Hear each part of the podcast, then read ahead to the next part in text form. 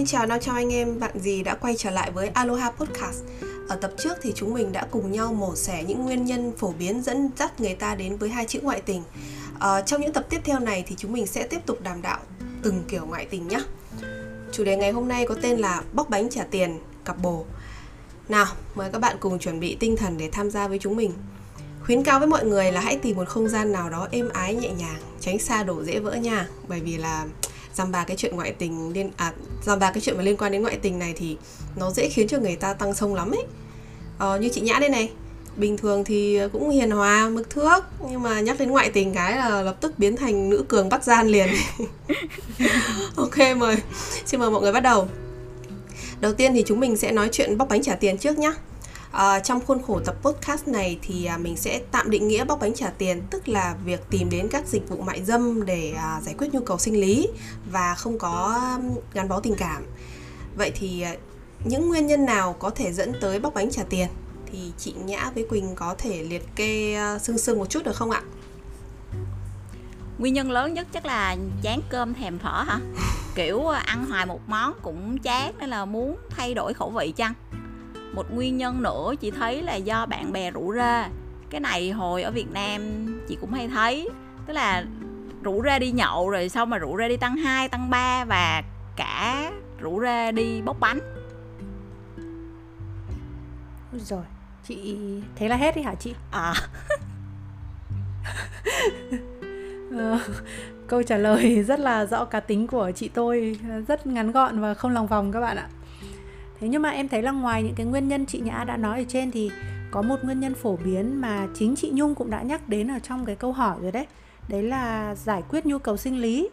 Và cái này thì có thể đến từ việc hai vợ chồng không hòa hợp trong chuyện tình dục, hoặc là một bên có nhu cầu quá cao, hay là có thể là họ có một cái gu khá là mặn mà chính họ cũng không dám thử với người bạn đời bởi vì họ sợ bị đánh giá chẳng hạn ấy thì tất nhiên là mình mình em thì em theo quan điểm rằng là cái chuyện tình dục ấy thì mỗi người họ sẽ có một cái test về tình dục khác nhau. Thế nên là mình cũng không thể nào đánh giá là cái nào là biến thái cái nào không hay là như thế nào được. Thì cái đấy nó là theo sở thích và và quy chuẩn của họ thôi. Thế nhưng mà cái này thì nếu như nó không được um, rành mạch và nó không được uh, gọi là cởi mở với người bạn đời ấy, thì cũng rất có thể đấy cũng là một nguyên nhân khiến cho người ta bóc bánh trả tiền. Ừ, cái này Quỳnh nói cũng đúng đấy bởi vì là thực sự là cái ờ, cái ờ, phong cách ờ, trong cái cái chuyện vợ chồng ấy thì đúng là cũng có nhiều người uh, họ có bị một số cái giới hạn đấy thì trong khi người bạn đời của mình thì lại thích uh, mở mang thích những cái nó mạnh mẽ hơn chẳng hạn ấy thì thành ra là đây cũng là một cái nguyên nhân phổ biến đấy không không ít đâu ừ. ok cảm ơn hai người uh, vì cái uh, cảm ơn hai người vì cái định nghĩa ngắn gọn này xúc tích này nhưng mà khá là đầy đủ. Trong trường hợp mà chồng bóc bánh trả tiền ấy uh, mà vì vợ không thể đáp ứng nhu cầu sinh lý của mình hoặc là ngược lại mà người vợ phải đi ra ngoài để thỏa mãn ấy thì hai bên có thể làm gì hoặc là trao đổi với nhau như thế nào uh, giao tiếp với nhau như thế nào hoặc và hoặc là mở lòng như thế nào để uh, cùng vượt qua cái hoàn cảnh khó khăn này một cách văn minh nhất ạ? Và lúc đó thì chúng ta nên dùng cái tư duy mang tính lý trí như thế nào để giúp cho chính bản thân mình uh, hướng theo cái cách hành xử đúng mực ạ? Em mời chị nhã đi. À, vụ này nghe căng à nha. À, chị nghĩ là chị sẽ tìm hiểu nguyên nhân tại sao bị lệch. Lệch vì bản chất nhu cầu nó lệch hay là vì bận rộn tâm trạng không thoải mái mà người này từ chối nhu cầu của người kia? Ờ, phải tìm được nguyên nhân thì mới uh, bốc thuốc đúng bạn được nếu như là bản chất nhu cầu bị lệch á, thì cả hai nỗ lực điều chỉnh một người thì cố tăng và một người thì cố giảm. Còn tăng giảm như thế nào á, thì uh, mời các bạn google để có nhiều cái cách gợi ý. Uh, còn nếu mà do bận rộn rồi tâm trạng không thoải mái thì cả hai hỗ trợ lẫn nhau sắp xếp lại việc cơ quan việc nhà. Bớt được việc gì thì bớt nói chung là giảm bớt ôm đồm và cầu toàn. Quan trọng là hai người lắng nghe cái nhu cầu của nhau và tìm một cái cách giải quyết tích cực. Chứ um, chị thấy nhiều người kiểu uh, anh đó thì uh, có nhu cầu cao thì kệ anh. Hoặc như uh, chăm chăm con đi chợ dọn nhà thì uh, tôi mệt lắm rồi để tôi yên. Đó. Tình dục là một cái nhu cầu chính đáng cái này là tụi mình đã nói nhiều lần rồi.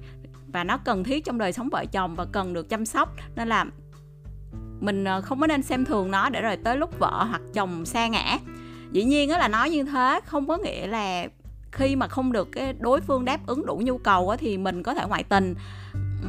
Với với chị thì ngoại tình hay không á nó là sự lựa chọn của cá nhân mỗi người. À, đừng có đổ lỗi cho cái việc đó khi mà mình có nhu cầu thì hãy cho cái đối phương biết rằng là nhu cầu của mình như thế nào, mình cần được đáp ứng như thế nào. Rồi đồng thời cũng biết đó là tại sao đối phương không đáp ứng mình mà hỗ trợ, chứ không phải là chỉ biết đòi hỏi từ một phía. Ví dụ khi vợ mà nói với mình là vừa đi làm, vừa chăm con, vừa dọn dẹp nhà cửa, cô ấy quá mệt, không còn ham muốn gì, thì việc của mình không phải là trách móc cô ấy không đáp ứng nhu cầu của mình, mà là phải nghĩ xem có cách nào để giảm bớt việc được cho cô ấy hay không. Tức là đây là những những cái chia sẻ này là những cái điều mà vợ chồng chị làm để mà không có bị lệch pha. Còn nếu mà đã ngoại tình rồi thì ờ, thôi. Với bản thân chị thì ngoại tình là tội không thể tha thứ được, nên là chuyện sau đó sẽ là thảo luận ly hôn như thế nào. Còn nếu mà bạn nào chấp nhận được và muốn hàn gắn thì có thể tham khảo những gì chị vừa chia sẻ. Đó. Em thì nghĩ là văn minh nhất là khi mình không làm cái điều đó bởi vì việc bóc bánh trả tiền thì theo quan điểm của em nhé nó không đơn thuần chỉ dừng ở việc giải quyết nhu cầu sinh lý đâu. Mà tức là không phải là có cầu thì có cung hay là cái gì đó nó không dừng ở việc đó đâu. Mà với em thì việc đó nó còn thể hiện một cái tư duy lang trạ gọi là ăn lông ở lỗ đi cũng được đi. Tại vì không biết là các chị và các bạn thính giả đang nghe có bạn nào theo dõi chị Trang Hạ, nhà văn Trang Hạ từ 10 năm trước không ạ? Nếu mà có, thì chắc hẳn là các bạn vẫn nhớ rằng là chị từng bị ném đá rất là dữ dội vì một cái quan điểm. Đấy là, tôi có thể tha thứ nếu chồng mình yêu người khác, nhưng chắc chắn là tôi không tha thứ nếu như anh ta bóc bánh trả tiền. Ngày đó thì chị bị ném đá vì quan điểm này nó đi ngược lại hoàn toàn với số đông. Số đông khi ấy và rất có thể là cả bây giờ nữa, cho rằng là việc bóc bánh trả tiền chỉ là để giải quyết nhu cầu tình dục còn chỉ cần anh ta vẫn hướng về gia đình dành tình cảm cho vợ con thì họ vẫn có khả năng hàn gắn. Còn khi đã yêu người khác rồi thì coi như là hết thuốc chữa đấy, tức là sự phản bội đến tận cùng luôn. Thì tức là họ họ ném đá chị ý bởi vì họ cho rằng cái việc bóc bánh trả tiền là mức độ nhẹ hơn so với cái chuyện chồng mình đi yêu người khác. Thế thì tại sao chị trang hạ lại chấp nhận tha thứ cái tội nặng hơn mà lại không bỏ qua cái chuyện nhẹ hơn? Thì tức là với họ đấy là một cái điều đi ngược và vô cùng bất ngờ luôn, đấy là những người ném đá chị Trang Hạ thì 90% là phụ nữ nha mọi người. Thì em nhớ cái chuyện này rất rõ, bởi vì khi đó thì em đứng về phía chị Trang Hạ và em còn trẻ trâu đến cái mức độ là em đi cãi nhau trên mạng với người ta để em bảo vệ cái quan điểm này nữa cơ. Mặc dù đấy không phải quan điểm của em, tức là em không phải người bị ném đá, thế nhưng mà vì em cùng phía với chị ấy nên là em còn đi cãi nhau với người ta nữa. Thì tại sao em lại đồng ý với chị ấy? Bởi vì từ trước khi cái bài viết đấy được đăng lên, thì em cũng đã có một cái suy nghĩ rằng là việc chúng ta bình thường hóa cái chuyện bóc bánh trả tiền ở đàn ông chính là chúng ta đang coi thường phụ nữ. Tức là chúng ta coi phụ nữ chỉ là công cụ thỏa mãn tình dục và có thể dễ dàng bị vứt bỏ và thay thế, mà không cần phải có một cái ràng buộc hay trách nhiệm gì cả. Thì chỗ này mọi người thử dừng lại một chút và suy nghĩ mà xem xem có đúng như thế không ạ? Tức là mình cứ cho rằng, anh cứ cho là cái anh chồng này rất là yêu thương vợ đi, chỉ là nhu cầu sinh lý không đồng đều hay là không được đáp ứng. Thì lúc này, anh ấy đi tìm một cô gái làng chơi để thỏa mãn nhu cầu. Vậy thì cái cách anh ta nhìn nhận và đối xử với cô gái này có khác gì là một công cụ không ạ? Ngay cả khi là cô ấy làm cái nghề đó, cô ấy được trả tiền, thế nhưng không có nghĩa là chúng ta được lựa chọn đối xử với người khác như vậy cái chỗ này thì có thể sẽ có rất nhiều người hỏi em là, thế bây giờ phải có tình cảm này, nâng niu và trân trọng gái làng chơi thì mới là tốt à? Đấy, thì cái chỗ này em xin nhắc lại quan điểm của mình ở bên trên ấy, đó là không đi tìm gái làng chơi thì mới là tốt. Còn khi tìm đến thì đã là không tốt rồi, có tình cảm hay không thì nó không quan trọng nữa. Bởi vì ngay khi cái ý định đó lóe lên và cái người đàn ông họ thực hiện cái ý định đó, tức là anh ta đã cho mình cái quyền coi những cái người phụ nữ khác ngoài vợ mình chỉ là công cụ để thỏa mãn nhu cầu thể xác. Em không biết là các cô vợ khi nghe đến đây có cảm thấy tự hào khi mà mình được ở một cái vị trí đặc biệt hay không. Thế nhưng nếu là em thì em sẽ chỉ thấy cái người chồng đó rất là ghê tởm ấy. Bởi vì em không có nhu cầu khẳng định vị trí của mình bằng cách dẫm đạp lên tự tôn của người khác. Vì vậy, em không chấp nhận những cái ánh hào quang một cách lệch lạc như vậy ấy thế nhưng tuy nhiên thì đấy cũng chỉ là góc nhìn và quan điểm rất cá nhân của em thôi. Và có rất nhiều người họ vẫn thấy rằng chuyện đó là chấp nhận được và họ sẵn sàng tha thứ. Thì với những bạn, những trường hợp như vậy thì em chỉ muốn nhắn với các bạn ấy là nếu tha thứ thì các bạn phải xác định là mình sẽ tha thứ hoàn toàn. Không bao giờ mình bị gợn lòng mỗi khi nhớ lại cái chuyện ấy nữa. Bởi vì nếu không ấy mỗi khi bạn nhớ lại cái chuyện đó thì bạn lại cảm thấy rất là uất hận, đau khổ và thậm chí là chúng ta sẽ dằn vặt bản thân hay là đối phương. Thì khi đó cái sự tha thứ này nó sẽ là cánh cửa để đẩy các bạn xuống những cái tầng địa ngục sâu hơn.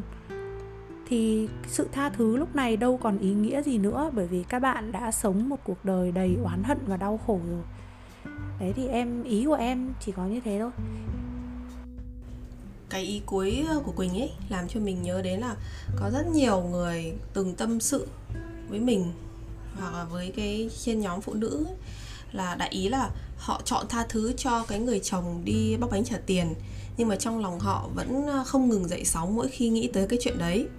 À, cho dù là người chồng có thành tâm tỏ ra ăn năn hay là bù đắp cho vợ hết sức có thể đi nữa thì người vợ vẫn cảm thấy rất là tan nát vì vì đau khổ và vì ám ảnh thì đây không phải là tha thứ các bạn ạ. Đó chỉ là bạn đang ờ, cố gắng bạn bỏ qua thôi bạn đang lờ nó đi đây tha thứ chỉ thực sự là tha thứ khi mà chính bạn buông bỏ được cái cảm giác uất hận mỗi khi nhớ về lỗi lầm của đối phương. Bạn có thể bình thản đối diện với họ với lỗi lầm của họ mà trong lòng không còn gợn sóng nữa. Nên là bạn đừng ép mình phải tha thứ nếu như mà bản thân bạn chưa sẵn sàng. À, trở lại với chủ đề ngày hôm nay thì mình có đề bài tiếp theo dành cho hai người đây có những người vợ tự đổ lỗi cho bản thân khi chồng qua lại với gái làng chơi theo cái kiểu là tại mình xấu xí mình sồ sè mình không hấp dẫn à, tại mình không khéo léo nên là mình không giữ được chồng. Hoặc là họ tự an ủi bản thân theo cái kiểu là chồng đi chơi gái nhưng mà vẫn yêu và vẫn có trách nhiệm với gia đình. Hoặc là đàn ông nào mà chẳng trăng hoa. Thế nhân cái buổi ngày hôm nay xin mời hai uh, hai, hai vị à, uh, tát cho họ mấy cái cho tỉnh người hộ tôi cái. thế nghe tôi bực quá. thì nó tát thì nó hơi nặng. Em thì không nghĩ là chúng ta nên tát bất kỳ ai cả. Thế nhưng mà đấy cái tát ở đây thì là mở ngoặc đóng ngoặc. Không phải là tát tát thật đâu mà. Không nhưng mà nghe vẫn thấy sợ ấy. Không, okay. lúc cũng phải là lúc cũng phải đáng sợ một tí để để mọi người tỉnh ngộ. Không lộng quá rồi. Ok thế thì đấy đấy chính là cái mà em vừa nói về cái tư duy coi thường phụ nữ đấy tức là nếu việc một người đàn ông qua lại với gái làng chơi chỉ vì vợ anh ta sồ sề xấu xí, thì khác nào ngầm khẳng định rằng phụ nữ không có giá trị nào khác ngoài giá trị hình thể. Và khi bề ngoài không còn hấp dẫn thì họ đáng bị đối xử tệ bạc và đáng bị vứt bỏ. Là nếu vì vợ anh ta không khéo léo, nên là anh ta có những hành động như vậy, thì khác nào ngầm khẳng định rằng là phụ nữ phải có trách nhiệm làm hài lòng và phục tùng những tiêu chuẩn của đàn ông bất chấp tình trạng và cảm xúc của cô ấy đang như thế nào. Thế thì và khi không đáp ứng được thì cô ấy phải trả giá bằng cái hệ quả là chồng đi lang trạ, lăng nhăng bên ngoài à? đấy, không là coi thường phụ nữ thì là cái gì đấy? Còn cái kiểu mà tự an ủi của các chị như ở bên trên ấy, là chồng đi với gái nhưng vẫn có trách nhiệm với gia đình hay là đàn ông nào mà chẳng trăng hoa ấy, thì em nghĩ là đấy là họ đang tự coi thường chính mình nói riêng và coi thường phụ nữ nói chung bởi vì họ coi thường chính mình. Thế nên họ mới chấp nhận rằng mình chỉ xứng đáng với một người đàn ông trăng hoa lang trạ như vậy thôi chỉ cần anh ta ban phát cho mình một chút tình cảm. Và khi mình tự coi thường chính mình và cho rằng mình không xứng đáng với những cái điều tốt hơn ấy thì rất khó trách vì sao những người khác cũng không coi trọng mình trên cái mức đấy được. Còn cái chuyện này em cho rằng là coi thường phụ nữ nói chung ấy, bởi vì chúng ta mang những cái lời khuyên đó đi khuyên những người phụ nữ khác. Chúng ta góp phần bình thường hóa cái tư tưởng lệch lạc này và mong rằng họ chấp nhận cái tiêu chuẩn này giống mình. Thì với em đấy cũng là một sự coi thường phụ nữ nói chung. Uhm, như chị vừa nói á, là ngoại tình là sự lựa chọn. Mọi lý do đều là bao biện kết hôn là sự tự nguyện vì yêu thương nhau muốn chia sẻ vui buồn và sống hạnh phúc với nhau là cả hai cùng nhau nỗ lực chứ không phải là bị lệch hẳn về một phía. Kiểu như phụ nữ thì phải luôn đẹp đẽ khéo léo để giữ chồng phụ nữ phải như thế này như thế kia. Rất là nhiều lần chị tự hỏi là sau cái lúc yêu đương tán tỉnh á, thì các anh nâng niu chiều chuộng người yêu bao nhiêu á mà cưới về rồi thì ờ, nó khác nhiều vậy ở đây chị không muốn nói tới cái hành động cụ thể mà là thái độ tức là chị hiểu là khi yêu thì người ta còn độc thân, có nhiều thời gian và sức khỏe, nên cái cách chăm sóc sẽ nhiệt tình hơn là điều chắc chắn. Còn khi cưới về thì cơm, áo, gạo, tiền, con cái, quấn thân thì cái sự chăm sóc nó không có được như vậy. Nhưng ít ra về mặt cái thái độ thì cũng đừng quá kém. Và chị không biết đó là từ bao giờ mà nhiều chị em lại mặc định là chấp nhận khi mà chồng cư xử tệ với mình là một cái điều hiển nhiên. Chẳng lẽ cưới mình về rồi thì có thể cư xử tệ với mình? Đó đâu phải là cái hôn nhân mà mình mong muốn đâu, đúng không? Vậy thì tại sao có thể nghĩ rằng chồng ngoại tình là lỗi do mình? Chị thấy là không ai có quyền ngoại tình cả. Ngay cả pháp luật cũng không có chấp nhận và có quy định rõ về tội ngoại tình. Thì, và cái, chị thấy là cái việc đổ lỗi hay là tự an ủi bản thân á, nó không có giúp chúng ta sống hạnh phúc hơn mà đó chỉ là cái cách lừa mình dối người để mà sau đó thì chúng ta lại càng ngày bị chìm sâu vào trong đau khổ. Và chưa kể là hậu quả của nó là nó nghiêm trọng hơn khi mà cái tư tưởng này á lại truyền cho cả cái thế hệ sau. Rằng con gái của chúng ta nó cũng sẽ cho rằng là nếu mà các bạn không xinh đẹp, không khéo léo thì chồng các bạn có quyền ngoại tình. Còn con trai thì cho rằng là các bạn ấy có quyền ngoại tình vì bố các bạn cũng như thế và mẹ thì đã chấp nhận nên là vợ các bạn cũng sẽ phải chấp nhận. Tức là cái việc chồng ngoại tình, các bạn có tha thứ để làm lại hay không là quyết định và lựa chọn của mỗi người. Nhưng mà một điều chắc chắn là chồng ngoại tình không phải là lỗi của chị em phụ nữ mình, hoặc là các anh ấy lại có nguyệt quyền được ngoại tình. Đấy, mọi người nghe rõ chưa ạ? Cái việc đổ lỗi cho bản thân này, hay là tự an ủi bản thân bằng những cái tư tưởng xem thường chính mình, hay là ngụy biện mang tính định kiến giới không phải là phản ứng nên có trong trường hợp chồng ngoại tình đây là vấn đề về phẩm giá con người đó ạ. Rất là quan trọng đấy ạ. Rồi, câu hỏi tiếp theo nhá.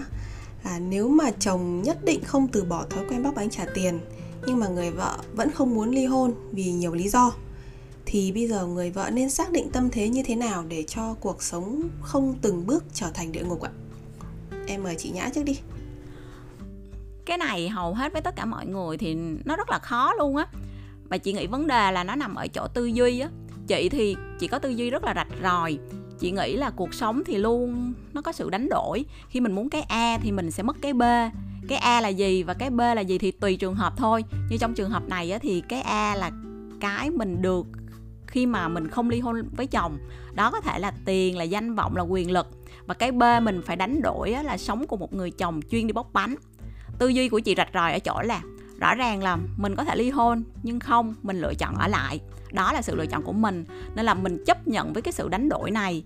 Và chị sẽ tập trung nghĩ về cái chị được và không nghĩ về cái đã mất nữa. Ví dụ như là chị vì tiền đi mà chị không ly hôn thì chị sẽ tận hưởng một cái cuộc sống thật đầy đủ về vật chất. Ok, anh muốn đi với ai thì đi, ngủ với ai thì ngủ. Miễn tiền trong tài khoản chị đầy đủ là được. Đó. Chứ giờ đau khổ thì lão ta vẫn cứ đi thôi, chứ mình có làm gì được đâu. Chuyện mình mà không làm được thì chị bỏ qua, tập trung vào chuyện mình làm được và tận hưởng nó. Cái này không phải chị chém gió cho hay mà nó vốn là cái cách tư duy của chị trong mọi trường hợp. Và vì cái tư duy này mà khá nhiều người từng bảo chị là máu lạnh á. Nói chung là giờ mình chia sẻ lại cái tư duy này với mọi người thì uh, mọi người đừng có chém mình nha. Không không không em em thì em hoàn toàn đồng ý nhá. Tức là em cũng tư duy mạch lạc như vậy. Tức là mình ở lại với cuộc hôn nhân này vì cái gì thì hãy tập trung vào cái đó thôi. Đừng đòi hỏi những thứ mà vốn dĩ nó đã nó đã không ở đó. Ví dụ bây giờ rõ ràng mình ở lại cuộc hôn nhân này bởi vì anh ta có kinh tế, đúng không? Mình cần dựa vào anh ta để nuôi con, để thế này thế kia, để cho con mình có một cái mái ấm gọi là trọn vẹn trong ngoặc kép ừ, theo quan điểm của rất nhiều người, đấy là có đầy đủ bố và mẹ. Thế thì mình hãy tập trung vào điều đó thôi. Mình hãy tập trung vào việc là mình dựa vào anh ta về kinh tế và nhờ nhờ ở, tiếp tục ở với cái người chồng này mà mình không phải lo gì về kinh tế cả. Và mình cũng sẽ có thể bên ngoài mặt mình cũng có thể tạo ra một cái gia đình đầy đủ cho con mình. Và mình không phải quá chật vật và khó chịu về chuyện là chồng mình vẫn tiếp tục đi bóc bánh bên ngoài. Thế còn nếu như chúng ta ở lại đây vì tình yêu thì nó lại là một câu chuyện khác rồi. Tức là về vì ghen hay là vì gì đó. Tức là vì khi mà mình, chồng mình nhất quyết không chịu từ bỏ cái cái thói quen bóc bánh. Thế nhưng mà mình cũng vẫn yêu chồng mình và mình muốn ở lại cái cuộc hôn nhân này. Thì các bạn phải xác định lại. Đó là liệu các bạn có thể, cái tình yêu của các bạn ấy, có đáng bị đánh đổi như vậy hay không? Nó có cái tình yêu đấy và cái ranh giới cá nhân của các bạn về việc là không chấp nhận chồng đi bóc bánh đấy, ví dụ là như thế. Thì cái nào quan trọng hơn và các bạn muốn giữ cái gì? Các bạn chỉ giữ được một cái thôi. Bởi vì tất nhiên ai cũng muốn giữ được cả hai rồi. Thế nhưng mà trong cái trường hợp này thì chúng ta bắt buộc phải chọn một cái mà, đúng không? Tóm lại ở đây là có ba bà máu lạnh phải không em em thấy trên mạng ấy người ta hay share những cái ảnh mà kiểu như là uh, chồng tôi cho tôi 10 tỷ và yêu cầu để cho anh ta được tự do. Tôi có nên nhận tiền và nghe lời anh ta hay không? Đấy, có có. trong, trong đầu em kiểu là mẹ mình phải mình chắc mình 5 tỷ mình đã đồng ý luôn rồi chứ mình còn chần chừ lên đây hỏi làm gì không biết nhanh lên không anh ấy đổi ý tất nhiên là đấy chỉ là cái chuyện vui thôi nhưng mà nếu mà có thật ở đâu đó trên ờ, thế giới này thì cũng bình thường thôi à. Miễn là mình thấy ổn. Chẳng sai trái gì thì lúc đấy máu nóng hay máu lạnh quan trọng gì các bạn? May quá có hai người em làm đồng minh nên lỡ mà có ai bảo chém chị thì các em ờ, nhớ bảo vệ người chị. Tuy là máu thì lạnh nhưng mà rất là mỏng manh yếu đuối này nha. Ok bây giờ mình sẽ chuyển sang đề tài thứ hai ngày hôm nay nha à, mình sẽ nói về chuyện à, cặp bồ đi. Có vô vàn lý do dẫn đến việc người ta cặp kè với một người khác ngoài vợ hoặc chồng của mình. Thì có thể là họ cặp bồ để à, tranh thủ những cái giờ phút à, vui vẻ vụng trộm thích cái cảm giác à, gọi là mạo hiểm ấy. Nhưng mà họ cũng không gắn bó quá nhiều về mặt tình cảm. Nhưng mà cũng có những người cặp bồ vì cảm thấy thực sự thích nhau và họ không thể kiềm chế được do cái thời lượng của chương trình không nhiều nên là chúng ta sẽ chỉ thảo luận xung quanh trường hợp thứ hai thôi tức là trường hợp mà cặp bồ theo cái kiểu gắn bó tình cảm sâu sắc thôi nhá. Thì có rất là nhiều cô gái cũng từng à, chia sẻ rằng là ờ, bị phản bội ấy, là cái cảm giác như kiểu là nó tận cùng đau khổ ấy. Nó là tổng hợp của nỗi thất vọng này bởi vì là bị mất niềm tin ờ, cả sự à, tủi nhục và tự ái nữa thì cái cảm giác mà khi đọc những cái dòng tin nhắn hay là những cái lời nói ngọt ngào của người yêu mình hay chồng mình dành cho à, một người con gái khác hoặc là một ờ, một mình một tóm lại một người khác à, rồi tưởng tượng ra cái cảnh họ bên nhau thì nó giống như là hàng ngàn mũi tên đâm vào thân thể nó xây sẩm mặt mày ờ, tim thì đập như là kiểu như là muốn vỡ ra muốn nhảy ra khỏi lồng ngực luôn ý thì thật sự là cá nhân mình thì mình cũng đồng cảm với họ rất nhiều bởi vì là chính mình trong quá khứ cũng ờ, từng trải qua cảm giác này rồi nên là mình biết là nó rất đáng sợ. Thì thật sự lúc đấy thì mình cũng chỉ mong là có một người nào đó nói với mình vài câu giúp cho mình tỉnh táo hơn à, để mình có thể dùng cái chút lý trí ít ỏi để bấu víu vào như là một cái neo để giữ cho cái con thuyền nó không bị ờ, trôi đi trong vô định ấy vậy thì bây giờ giả sử có một cô gái mà tìm đến trước mặt mình và nói rằng là cô ấy đang rất là đau đớn này, cô ấy sống không bằng chết, hay là cô ấy chưa tìm được cách nào để thoát ra được cái cảm giác đó, thì à, với tư cách là một người ngoài, với một cái nhìn rất là lý trí, rất là tỉnh táo và cái tư duy rất rõ ràng, thì à, chị nhã và quỳnh sẽ nói gì để giúp cho cô ấy à, cảm thấy bình tĩnh lại cũng như là mở ra một cái lối thoát về mặt tâm lý? Chị chị không phải là người giỏi an ủi người khác nên là trừ phi mà, kiểu như là, người đó là bạn kiểu thân của chị hoặc là chạy tới mà chị đích danh là mày phải nói cái gì đó với tao hoặc là chị phải nói cái gì đó với em đi á, kiểu giống là ép mình phải nói chứ. Bình thường thì chị chỉ, kiểu, im lặng chị nghe thôi. Tại vì cái cái tư duy của mình nó khác ấy. Đó là trường hợp này thì kêu chị nói thì có thể nó sẽ rất là, nó hơi khó nghe khó nghe là bởi vì chị là người không có để mình chìm sâu trong đau khổ quá lâu. Phải thừa nhận là bị phản bội là một cảm giác vô cùng đau khổ. Chỉ cần lừa dối chị thôi là chị đã thấy đau khổ rồi, chứ đừng nói chi mà tới phản bội. Nhưng mà vì một người mà đã phản bội mình mà đau khổ thì có đáng không tư duy của chị kiểu nó nó bị rạch ròi đó là chị nghĩ là chúng ta ở đây đau khổ nhưng mà ở đằng kia thì anh ta đang vô cùng vui vẻ và hạnh phúc chị thì chị luôn tin rằng chúng ta được sinh ra trên đời này là để được sống hạnh phúc. Nên những cái yếu tố nào mà khiến chị sống không hạnh phúc thì chị sẽ bỏ qua. Là bản thân chị có một cái mai mép về hạnh phúc nó rất là rõ ràng đi. Tức là nó phát họa những cái yếu tố nào khiến chị hạnh phúc nha một bên đó là đời sống vật chất một bên đó là đời sống tinh thần. Là trong cái đời sống vật chất á, thì sẽ có một loạt các thứ khiến chị vui ví dụ như là được ăn ngon mặc đẹp. Còn trong đời sống tinh thần thì cũng có một loạt thứ ví dụ như là chồng là con bạn người thân bạn bè rồi các sở thích như là đi dạo chém gió sống ảo đó. Rõ ràng là chồng cũng chỉ là một trong số những cái yếu tố làm chị hạnh phúc thôi. Tất nhiên là chồng chồng rất là quan trọng và chắc chắn là nó sẽ chiếm cái tỷ trọng khá là lớn so với những cái yếu tố còn lại. Nhưng mà anh ấy cũng không phải là tất cả. Không có anh ấy thì chị vẫn còn rất là nhiều yếu tố khác khiến chị hạnh phúc mà. Đấy, thông thường thì người ta chỉ nhìn cái mà người ta mất đi rồi đau khổ mà không nhìn cái mà chúng ta còn lại gì sau khi mất đi. Và nhiều khi chúng ta chỉ chăm chăm vào cái mất đi mà có thể đã bỏ qua những những cái tốt, những cái điều tốt đẹp khác mà nó sẽ đến, nó đang đến. Đấy nếu mà mọi người theo dõi podcast đều đặn thì sẽ biết là chị từng ra mắt một lần trước khi gặp chồng chị. Thì uh, lúc đó tụi chị chia tay vì bị nhà nhà trai phản đối. Đau khổ lắm chứ. Vì ở cái thời điểm hớn hở ra mắt để chuẩn bị cưới sinh mà phải chia tay thì ai lại không đau. Nhưng mà bạn thân của chị nói với chị là hãy nghĩ tới mẹ mày đã vất vả bao năm nuôi mày cho tới giờ vẫn nuôi mày mà mày lại vì một cái thằng chưa nuôi mày ngày nào ở đây khổ sở thì có đáng không?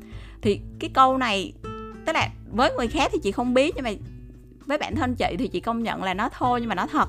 Và chỉ bằng cái câu nói đó thôi á mà chị cảm thấy là giống như là mình được cảnh tỉnh ấy. Giống như là bị gõ một cái vào đầu ấy. Đó, là lúc đó thì chị lại tập trung vào những cái yếu tố khác giúp chị sống hạnh phúc và gặp chồng chị bây giờ. Đó là chị thấy là cuộc đời mà luôn sẽ có những cái lúc, gọi là, lên voi xuống chó. Nếu lỡ có xuống chó rồi thì thì lo mà bò lên chứ không lẽ để xuống luôn. Đấy. Chị thì chị thấy nhiều người có cái xu hướng là hay nhìn về quá khứ rồi tiếc nuối dằn vặt. Uh, rằng anh ta đã từng yêu mình như thế đã từng chăm sóc nâng niu mình như thế có mà. Rồi xong rồi cái chìm đắm mãi trong cái quá khứ đó. Chị thì khác. Nói chung là chị nhìn quá khứ để thấy rõ rằng là mình đã từng hạnh phúc. Thế thì tương lai mình nhất định cũng sẽ hạnh phúc như thế thậm chí là hơn thế. Đó cứ theo cái mạch tư duy đó là xong rồi là chị bắt tay vào thực hiện những cái việc mà chị cho rằng nó sẽ giúp chị có được cái cuộc sống hạnh phúc như là chị mong muốn trong tương lai. Uhm, cơ mà cái chuyện làm thế nào để vượt qua đau khổ thì chị thấy nó phụ thuộc rất là lớn vào cái tính cách và tư duy của mỗi người. Cái này không thể chỉ dựa vào vài lời nói mà có thể thay đổi hay là vượt qua được. Tức là chị cũng biết có rất là nhiều trường hợp kiểu tích cực độc hại ấy nghĩa là khi rơi vào cái hoàn cảnh đó thì ờ, chúng ta cũng cố gắng để hướng tới phía trước cũng nghe người này người kia uh, khuyên là sống tích cực như thế nào kiểu như yêu bản thân hơn thông qua việc làm đẹp hưởng thụ cuộc sống. Và và họ bị rập khuôn một cách máy móc á. Nói chung là chị thấy như vậy thì chị phản tác dụng mà thôi á không phải là mình thấy người ta làm cái a thì mình làm cái a người ta làm cái b thì mình cũng làm cái b cái điều quan trọng ở đây á, là mình muốn làm cái gì thì mình làm thôi. Nếu muốn khóc cứ khóc muốn nghỉ ngơi cứ nghỉ ngơi. Nói chung là chị thấy mỗi người sẽ có một cái cách khác nhau. Chỉ là đừng quên suy nghĩ một chút về câu hỏi là 3 năm 5 năm 10 năm nữa mình muốn cái cuộc sống của mình ra sao? Ờ, nãy giờ em tính nhảy vào rồi đấy Thế nhưng mà bây giờ chị cũng tự nói luôn rồi. Đấy là em cũng đang tính nói một chút về cái sự tích cực độc hại. Thì thành thật mà nói cái câu nói của bạn chị nhã ấy, cũng là một dạng tích cực độc hại đấy các bạn tức là nó độc hại ở chỗ là nó lấy một khái niệm có vẻ liên quan để đàn áp một cái trạng thái tiêu cực. Dù để phân tích kỹ ra thì hai cái chuyện này thực ra nó chả liên quan gì đến nhau cả. Cụ thể ở đây là dùng cái sự biết ơn với mẹ đẻ để gạt đi cảm giác đau khổ trong chuyện tình cảm với người yêu. Thì rõ ràng là nó không liên quan gì đúng không ạ? Với cái người duy nhất mà có trách nhiệm nuôi mình là bố mẹ mình. Và họ đang làm đúng nghĩa vụ, còn mình biết ơn về cái điều đó. Còn người yêu mình thì đâu có nghĩa vụ nuôi mình đâu. Và thế nhưng mà không nuôi mình thì cũng không có nghĩa là mình không được phép đau khổ. Hay là cái sự đau khổ do họ gây ra cho mình nó là không đáng. Nó không phải như vậy. Thế chẳng nhẽ là mình chỉ được đau khổ vì những người đã nuôi mình thôi à? Đau khổ nó là một cái cảm xúc tự nhiên đâu thể miễn cưỡng mình chọn đối tượng rồi mình mới được phép đau khổ đâu.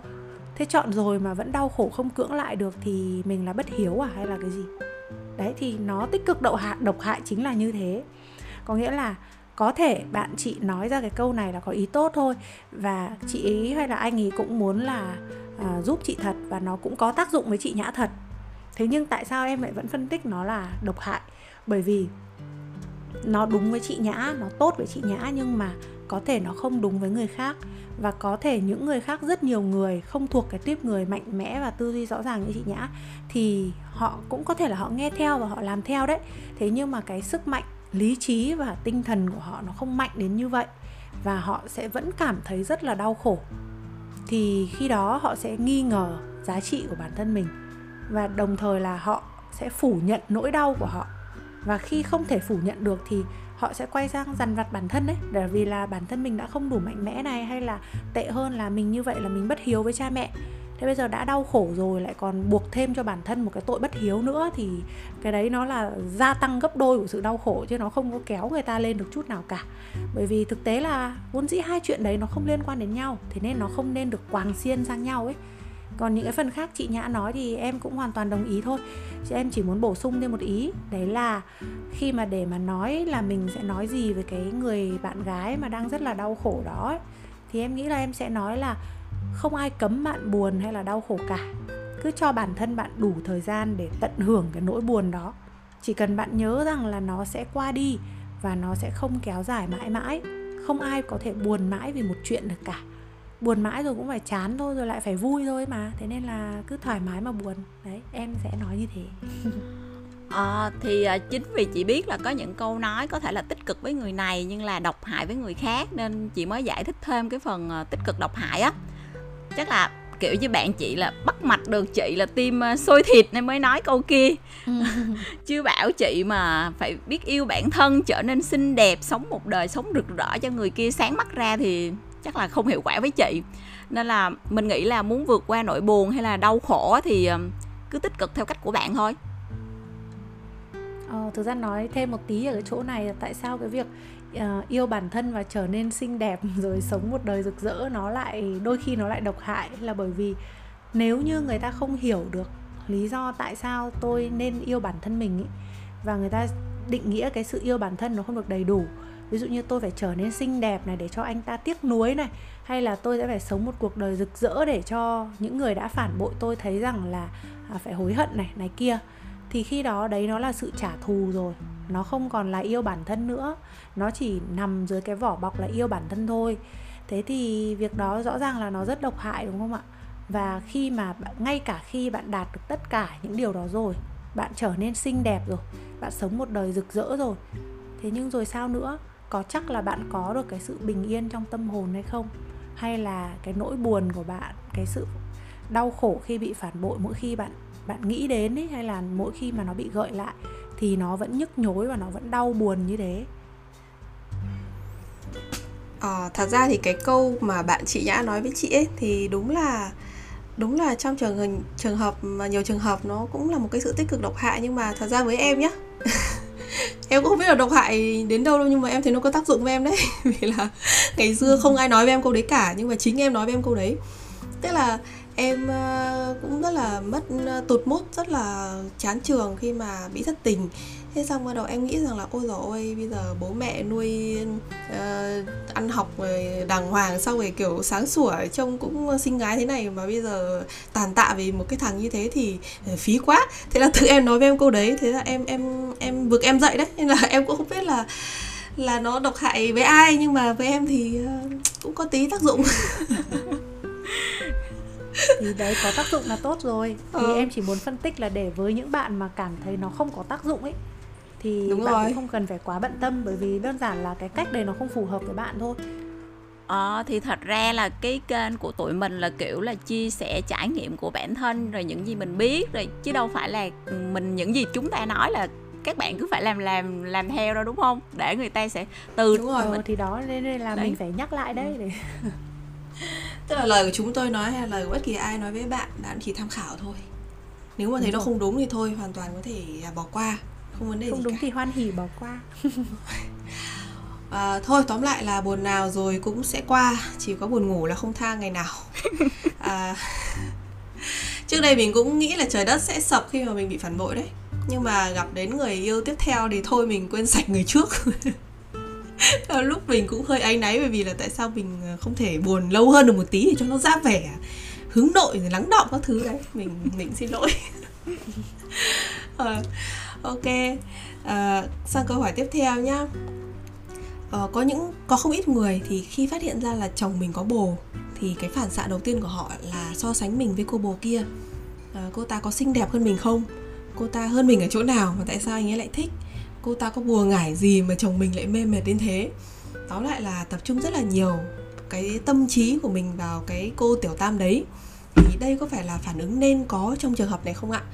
À, nếu không phải thì chúng ta nên gợi ý cho người vợ cách thiết lập lại tư duy như thế nào để họ nhìn thấu bản chất vấn đề và từ đó thì có cái cơ hội xử lý tình huống một cách tỉnh táo hơn và đúng trọng tâm hơn ạ. Ờ, chị thấy là cái việc mà so sánh với tiểu tam á là nó nó như là một cái sự phản xạ rồi á. Tức là chị nghĩ là không có ai mà rơi vào cái tình huống này mà không có so sánh cả. Nhưng mà quan trọng là so sánh xong á thì như thế nào? Nếu so sánh xong á mà thấy tự ti rồi tự trách bản thân á thì cái này là sai quá sai rồi ạ chị là kiểu người mà so sánh xong là sẽ như vậy nè. Nếu tiểu tam á mà đẹp, trẻ đẹp hơn mình á ôi rồi ôi chồng mình thật là nông cạn. Sao mà mình có thể lấy một người nông cạn như thế làm chồng nhở? Đồng ý trẻ đẹp thì ai cũng thích. Chị thì chị cũng thích những bạn gái trẻ đẹp mà. Đấy là mê quỳnh là cũng vì trẻ đẹp đấy. Nhưng mà mê trẻ đẹp tới mức bỏ vợ bỏ con thì chỉ có những cái người nông cạn mới thế thôi. Đấy kiểu như là so xong rồi thấy chồng mình trả ra gì. Mà chồng đã trả ra gì thì tiếc làm gì á? Quan trọng á là đừng để trắng tay sau ly hôn thôi chứ chồng như thế thì chị chê nha. Cơ mà đồng ý là nhìn tiểu tam và so sánh là có. Nhưng mà nó chỉ là thoáng qua ban đầu. Cái mà chị quan tâm nhiều hơn á, là chị rút ra được cái điều gì sau cái hôn nhân đổ vỡ này. Tức là vợ chồng chị đã mất kết nối điểm nào và từ bao giờ? Không phải là tìm lỗi của mình hay của chồng mà là cái cuộc hôn nhân này á, là nó đã sai ở chỗ nào á. Tức là có những cái mà nó đứng riêng lẻ thì nó là mình không sai, chồng mình cũng không sai. Ví dụ như là nhu cầu tình dục mình thấp hay là nhu cầu tình dục chồng mình cao thì đâu có ai sai đâu, đúng không? Nhưng mà hai người lệch xa quá xa mà lại không cùng nhau để kéo gần cái khoảng cách này lại á, thì cái đó là cái sai nè. Đó, tức là mình cần tìm cái sai này để mình rút kinh nghiệm, lỡ mà có tái hôn để mà còn tránh đi hoặc là ít nhất thì cũng uh, truyền kinh nghiệm cho con mình. Nếu như mà hỏi là phản ứng này có nên có hay không thì chắc chắn là không nên có rồi. Thế nhưng thực tế thì nó vẫn là phản ứng tự nhiên mà đúng không ạ? Nó rất là khó để có thể cưỡng lại được. Thì em đồng ý với chị nhã rằng là so sánh nó là tâm lý rất tự nhiên. Thế nhưng quan trọng là so sánh rồi thì mình nghĩ gì và mình làm gì tiếp theo đúng không ạ? Đấy mới là điều quan trọng và ở đây thì chúng ta có thể nhấn mạnh lại cái điểm này một lần nữa. Đó là một người ngoại tình thì là do đạo đức và lối sống, giới hạn của anh ta cho phép hay là cô ta cho phép cái điều đó. Nó chẳng liên quan gì đến người bạn đời của họ cả.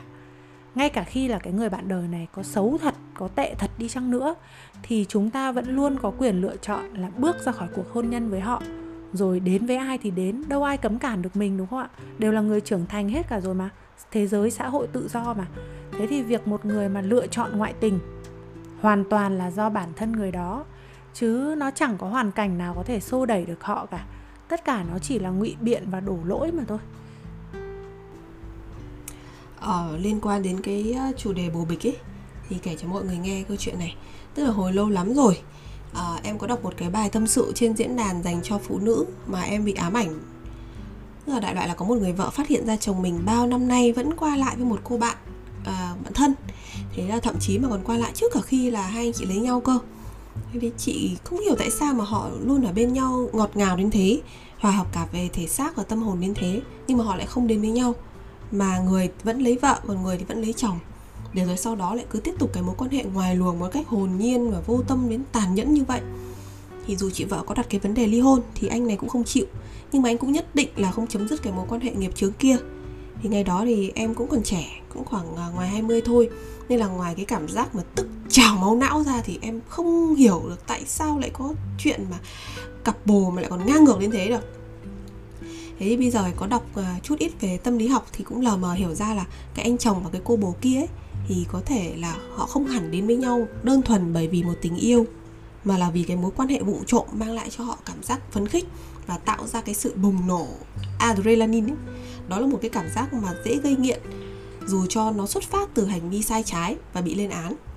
Thì bên cạnh đó thì em cũng phát hiện ra rằng là có những người mà từ trong tiềm thức ấy, họ rất thích cái cảm giác chống đối lại các chuẩn mực hay là các quy định. Và ngoại tình thì lại là một cái hành vi mà để họ thách thức xã hội bằng cách là đi ngược lại với quy chuẩn đạo đức vậy thì đối với những người ngoại tình vì nguyên nhân mang tính uh, hơi hơi bệnh lý như vậy thì chúng ta có thể nói gì với họ để cho họ phần nào nhận thức được vấn đề của bản thân và có ý thức hành xử tránh gây tổn thương cho người khác hơn ạ? Thì ở đây thì em không có ý định là bảo chúng ta là có tham vọng cứu rỗi thế giới hay là cứu rỗi người nào cả nhé ý em là chúng ta cần lên tiếng để họ hiểu rằng dù thế nào thì việc gây tổn thương cho người khác cũng là sai và đối phương không có lý do gì phải là nạn nhân cho cái vấn đề cá nhân của họ cả. Ca này thì à, chị nghĩ à, không cứu được rồi á. Nếu chị là cô vợ thì thôi tranh thủ cố gắng độc lập tài chính rồi làm sao để mà ly hôn được chia tài sản một cách công bằng rồi à, trả cha nam tiện nữ đó về với nhau thôi chứ chỉ có tự mình bảo vệ mình. Không chịu về với nhau này à, chứ giờ sao thì chỉ có hai người đó hợp với nhau thôi chứ không lại đi hại thế giới nói chung là chỉ có tự mình bảo vệ mình và tránh xa những cái thành phần như thế chứ không có còn cách nào khác hết á. Nói chung là những cái người mà kiểu mà tức là có xu hướng gọi là mắc bệnh chống đối xã hội chống đối là những cái nguyên tắc xã hội thì chỉ có nhốt lại hoặc là tránh xa họ thôi vì trong cái tư tưởng của họ là cả thế giới sai tôi không sai đấy chịu thôi. Khó ở. Ừ tại vì thực ra nhá nếu như mà đã gọi là họ ngoại tình vì một cái nguyên nhân mang tính bệnh lý ấy thì cái này một vài lời khuyên của chúng ta nó sẽ không, nó không không có tác động gì được đến tư duy của họ cả, mà đã thuộc về bệnh lý và cái bệnh chống đối xã hội này nó được liệt vào một dạng là bệnh tâm thần mà các chị. Thì họ phải đi bác sĩ tâm thần nhưng mình có phải bác sĩ tâm thần đâu. Nên là mình nói gì thì em nghĩ là nó cũng không có tác động gì cả và chỉ có thể nói là bạn nào mà gặp phải cái tình huống này thì thôi, bạn cũng đúng là quá đen rồi chứ không phải đen vừa vừa đâu, đen thui luôn rồi. Thế nhưng tuy nhiên là mình nói đi thì mình cũng phải nói lại. Đó là chẳng ai có thể làm tổn thương bạn nếu bản thân bạn không cho phép cái điều đó. Cái cô vợ trong tình huống này, cái trước đó cô ấy không biết thì không sao nhá, người không biết thì thì là không biết rồi. Thế nhưng cô vợ trong tình huống này, khi cô ấy phát hiện ra, rồi sao nữa? Tại sao cô ấy lại phải đợi người chồng đồng ý thì mình mới được phép ly hôn, trong khi bản thân cô ấy có quyền đơn phương ly hôn mà? Thì em cũng, em nghĩ là em không thể trả lời cái câu hỏi của chị Nhung là chúng ta có thể nói với họ như thế nào để họ, phần nào họ nhận thức được cái vấn đề của bản thân ấy, mà họ có cái ý thức gọi là tránh gây tổn thương đến người khác hơn. Thì em nghĩ là em không trả lời được cái câu hỏi đấy bởi vì em không tư duy như thế. Em tư duy là cách duy nhất để những kẻ gây tổn thương dừng lại, là người bị tổn thương không cho phép điều đó diễn ra nữa. Chúng ta không thể mong chờ người ta đừng đối xử tệ bạc với mình, chỉ bằng cách là mình van xin hay mình khuyên răn tỉ tê với người ta. Sau đó thì mình vẫn cứ ngồi ì ra đó, mình hứng chịu những cái tổn thương từ ngày này qua ngày khác. Trong khi bản thân mình là một cá thể độc lập, có nhận thức, có học hành, có văn hóa và cái xã hội bây giờ nó cũng không phải là tiệt đường sống của ai cả. Thế thì tại sao mình cứ vẫn ngồi ý ra đó? Mình hãy hành động đi. Mình hành động cho họ thấy rằng là bạn dám đứng lên, bạn dám chiến đấu lại hoặc là đơn giản là bạn dám rời đi để bạn bảo vệ chính bản thân mình. Ừ. ok, cảm ơn quỳnh đã cho mọi người một cái góc nhìn rất là thực tế và hữu ích cho những người bị tổn thương à, thật ra thì khi hỏi câu hỏi này thì không phải là chị không nghĩ đến cái cách tư duy ờ, đúng đắn ờ, và hữu ích cho người bị hại đâu. Mà chị cũng rất đồng tình rằng là mình không thể can thiệp vào hành động hay là suy nghĩ của người khác được và cũng không nên để cho hạnh phúc của bản thân phụ thuộc vào người khác. Mà thực tế thì không phải là cứ quyết đoán cứ mạnh mẽ là được. Ở Việt Nam thì mọi người cũng biết là khi ly hôn thì phụ nữ vẫn là đối tượng chịu ờ, nhiều thiệt thòi. À, nên là có lẽ là họ cần phải giải quyết nhiều khúc mắc trước khi mà có thể hoàn toàn đi đến một quyết định cuối cùng. Thì đây là một cái vấn đề nó nó quá rộng và nó nằm ngoài cái chủ đề của chúng ta ngày hôm nay nên là chúng mình sẽ dành một thời điểm khác để bàn nhé và còn còn với cái câu hỏi này thì tại sao mình muốn chúng ta này với vai trò là những người ở ngoài cuộc có một cái nhìn khách quan nhất cần có tiếng nói về về phía những cái con người mà sai trái kia là bởi vì là bên cạnh cái việc thương cảm với người bị tổn thương thì uh, những cái người à, chúng ta cũng cần phải tỏ thái độ đối với những cái với cái với những kẻ sai trái. Bởi vì dù họ có tỉnh ngộ hay không thì họ cũng phải nghe những lời mà họ đáng bị nghe. Chứ không thể có chuyện là người tàn ác mà sống thành thơi mãi được. Không thể là cứ cứ cứ cứ, cứ chơi chẽ như thế được. Thì có thể là cái này là do tính mình kiểu đồng bóng hay sồn sồn ấy nên là mình mình không bỏ được cái tật là thấy chuyện bất bình ờ, chẳng tha như vậy thôi thôi chị ơi nhân quả nó luôn tồn tại mà. Chỉ là đôi khi nó đến muộn thế nên người ta tưởng là không có thôi. Ai thì rồi cũng sẽ phải gánh chịu hệ quả của cái việc mình làm. Không sớm thì muộn không kiểu này thì kiểu khác mà thậm chí là không kiếp này thì kiếp khác. Thế nên thực ra chúng ta chỉ cần sống lương thiện và đúng với đạo đức là được rồi còn mấy cái đứa thất đức thì thực ra trời xanh cũng sẽ an bài cho chúng nó mà. Ừ, phải nói trước khi nó nhận quả táo thì mình cũng phải cho nó biết thế nào lễ hội ok à, vậy là chúng ta đã đi đến những phút cuối cùng rồi. Thì một lần nữa xin cảm ơn những cái lời chia sẻ vô cùng giá trị của chị nhã và quỳnh ngày hôm nay. Thì hy vọng là sau khi nghe xong tập này mọi người sẽ có thêm nhiều góc nhìn mới hoặc là sâu hơn về vấn đề bóc bánh trả tiền hay là cái chuyện cặp bồ. Bạn có cảm nghĩ gì sau khi nghe phần thảo luận của ngày hôm nay? Hãy để lại bình luận của bạn tại fanpage aloha nhé đừng quên nhấn nút theo dõi để đón nghe những tập tiếp theo của aloha Ngoài ra, chúng mình còn có một group tâm sự chuyện hôn nhân mang tên Phụ nữ hiện đại không suối dại. Bạn cũng có thể gửi về cho Aloha tất cả những câu hỏi, tâm sự hay ý kiến đóng góp để kênh khắc phục những thiếu sót của qua email, tin nhắn tại fanpage hay group nhé. Tất cả các kênh này đều được để link trong phần mô tả bên dưới. Cảm ơn các bạn đã lắng nghe đến đây. Cảm ơn chị Nhã, cảm ơn Quỳnh. Tạm biệt và hẹn gặp lại. Bye bye.